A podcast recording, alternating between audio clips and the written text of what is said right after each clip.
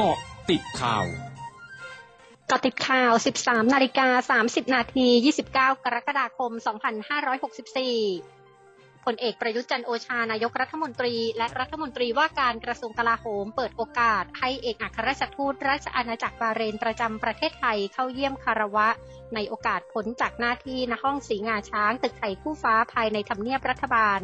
พร้อมย้ำความสัมพันธ์ระหว่างไทยกับบาเรนที่ดำเนินมาอย่างราบรื่นและก้าวหน้า ซึ่งเป็นผลมาจากความตั้งใจปฏิบัติหน้าที่อย่างแข็งขันของเอกอัครราชทูต ยืนยันรัฐบาลไทยพร้อมสานต่อความร่วมมือระหว่างกันให้เกิดผลเป็นรูปธรรมในทุกๆด้านพันเอกอิทธินันท์โชติช่วง รองผู้อำนวยการกองวิทยาการกรมแพทย์ทหารบกเผย ภารกิจเคลื่อนย้ายผู้ป่วยกลับภูมิลำเนาด้วยเครื่องบินลำเลียงแบบ 4295 ต้องอยู่ภายใต้มาตรการปลอดภัยสูงสุด ไม่ว่าจะเป็นระบบป้องกันตัว รวมทั้งระบบภายในอากาศยาน โดยวันนี้จะทำการบิน 2 เที่ยวบิน เที่ยวบินแรกมีผู้ป่วย 20 คน และเที่ยวบินที่ 2 อีก 20 คนสำหรับผู้ป่วยโควิด -19 ทั้ง 2 เที่ยวบินจำนวน 40 คน จะเดินทางไปยังสนามบินจังหวัดนครพนม ซึ่งไม่มีเส้นทางรถไฟผ่าน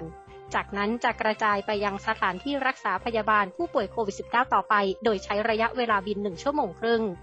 ทั้งนี้จะทำหน้าที่ดูแลภาพรวมการเคลื่อนย้ายผู้ป่วยด้วยอากาศยานทั้งหมด ตั้งแต่ผู้ป่วยมาถึงและลำเลียงขึ้นอากาศยาน โดยจะมีแพทย์และพยาบาลด้านเวชศาสตร์การบินร่วมปฏิบัติหน้าที่บนเครื่องด้วยนายแพทย์ไพศาลดั่นคุ้มเลขาธิการคณะกรรมการอาหารและยาเผยขณะนี้สำนักงานคณะกรรมการอาหารและยาหรืออย ได้อนุมัติทะเบียนวัคซีนโควิด -19 แล้ว 6 รายการ ได้แก่วัคซีนแอสตราเซเนกา วัคซีนซิโนแวควัคซีนจอร์นสันแอนด์จอห์นสันวัคซีนโมเดอร์นาวัคซีนซิโนฟาร์ม และวัคซีนไฟเซอร์สำหรับวัคซีนสปุตนิกวีวัคซีนโควัคซีนของภารัตไบโอเทคผู้ที่ยื่นขอขึ้นทะเบียนวัคซีนขอให้ส่งเอกสารสำคัญประกอบการขึ้นทะเบียนให้ครบถ้วน นอกจากนี้ยังมีวัคซีนโควิด -19 อื่น ๆ ทั้งชนิดเชื้อตาย mRNA viral vector และโปรตีน subunit ที่อยู่ระหว่างการพัฒนาในหลายประเทศ หากผู้ประกอบการใดมีความพร้อมในการนำวัคซีนมายื่นขอขึ้นทะเบียนในประเทศไทยออยก็พร้อมดำเนินการอย่างเต็มที่ เพื่อให้ประชาชนได้ใช้วัคซีนที่มีคุณภาพและปลอดภัยสำนักงานสาธารณสุขจังหวัดระยองรายงานสถานการณ์โรคโควิด -19 วันนี้ พบผู้ติดเชื้อรายใหม่ 394 ราย จากระบบเฝ้าระวังและบริการ 137 ราย และการค้นหาเชิงรุก 257 ราย ยอดผู้ป่วยสะสมระลอกใหม่ 6,554 ราย อยู่ระหว่างการรักษา 3,805 ราย รักษาหายแล้ว 2,730 ราย มีผู้เสียชีวิตเพิ่ม 2 ราย เป็นหญิงอายุ 78 ปี มีโรคประจำตัวความดันโลหิตสูง และชายอายุ 83 ปี มีโรคประจำตัวความดันโลหิตสูง เบาหวาน ไขมันในเลือด ไตวาย รวมผู้เสียชีวิตสะสม 21 ราย นายกรัฐมนตรีฮุนเซนของกัมพูชาลงนามในคำสั่งคืนที่ผ่านมาโดยสั่งล็อกดาวน์ 8 จังหวัดที่มีชายแดนติดไทย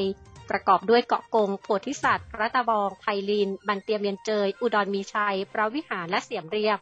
มีผลตั้งแต่เที่ยงคืนวันนี้จนถึงวันที่ 12 สิงหาคมนี้ เพื่อป้องกันเชื้อไวรัสโควิด -19 สายพันธุ์เดลต้าขณะที่จุดตรวจสกัดชายแดนที่ติดกับไทยจะปิดทำการยกเว้นการอนุญาตสำหรับการขนส่งสินค้าและเหตุฉุกเฉิน